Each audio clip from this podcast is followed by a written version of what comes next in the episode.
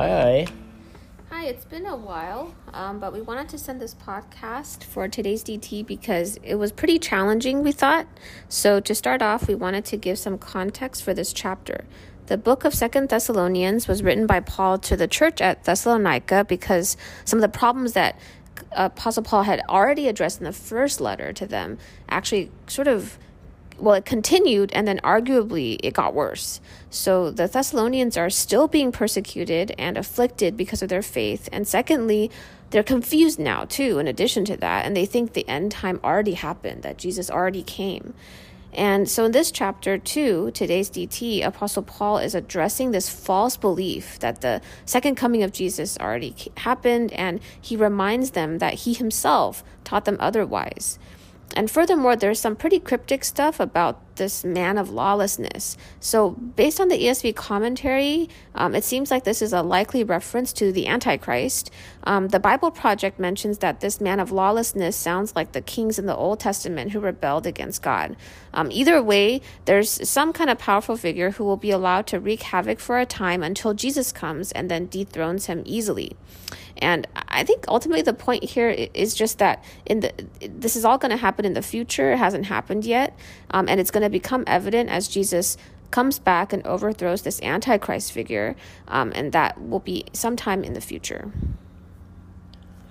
So uh, I noticed that deception is a big theme in this passage. So, uh, verse 9 the coming of the lawless one is by the activity of Satan with all power and false signs and wonders, and with all wicked deception for those who are perishing because they refuse to love the truth and so be saved.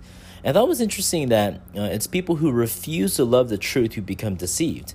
And this felt a little backwards to me because I thought, well, doesn't deception happen first? Like someone lies to us about the truth and then so we end up not loving the truth because we're deceived about it.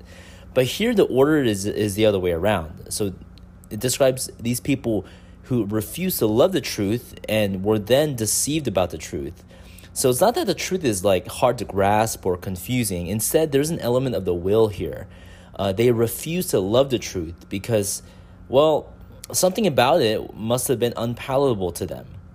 Uh, I thought one example of this is that we become self deceived about ourselves because the truth about ourselves is pretty obvious, you know, um, that we're selfish, stingy, we're hard to be around.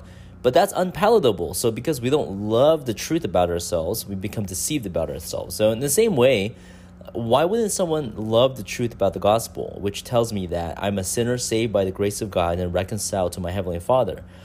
I think I was thinking one reason is the implications. It means that my life now belongs to God. I'm not my own. Um, there are things I need to surrender to God, and that can cause a person to refuse to love the truth. So one question I ask myself is, do I love the truth? Is not merely knowing the content of the truth, but this word love implies affection, you know, the affections of the heart. Uh, is there any emotional response to the truth of the gospel, in other words? And if not, what could be the reason? You know, maybe it's because we feel threatened by the implications of the gospel in our lives. Related to that, I was thinking about verse 9 and how the activity of Satan is described as having all power and false signs and wonders. And I was thinking about how Satan's activity in our world is to make the world and all it has to offer seem very powerful and wonderful.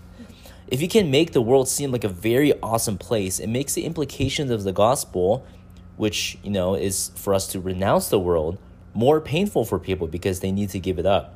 And so for us, as I was thinking about how as a church, we need to provide a compelling alternative to the power and materialism of the world that seems so attractive to people and um, through our community give people a picture of what it looks like to live out the truth of the gospel as manifested through our love for one another and uh, through our community we can help people to love the truth and make rejecting the world a little easier so, after this discussion about people who have refused to love the truth, Apostle Paul then describes God's response.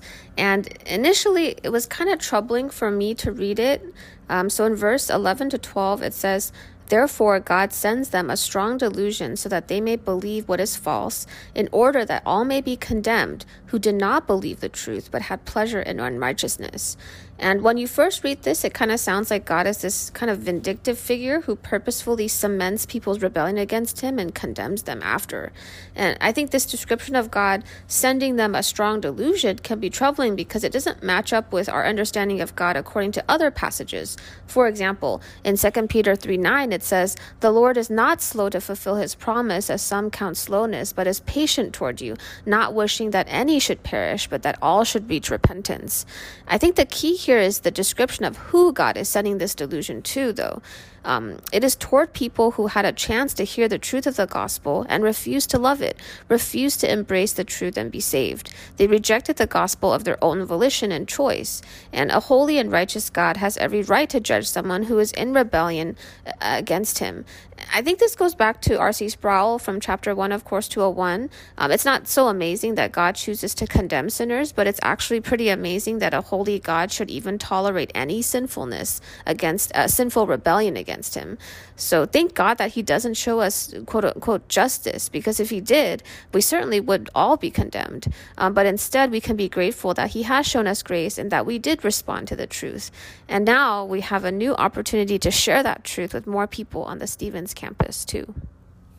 All right, that's it. All right, have a good day. Bye. Bye.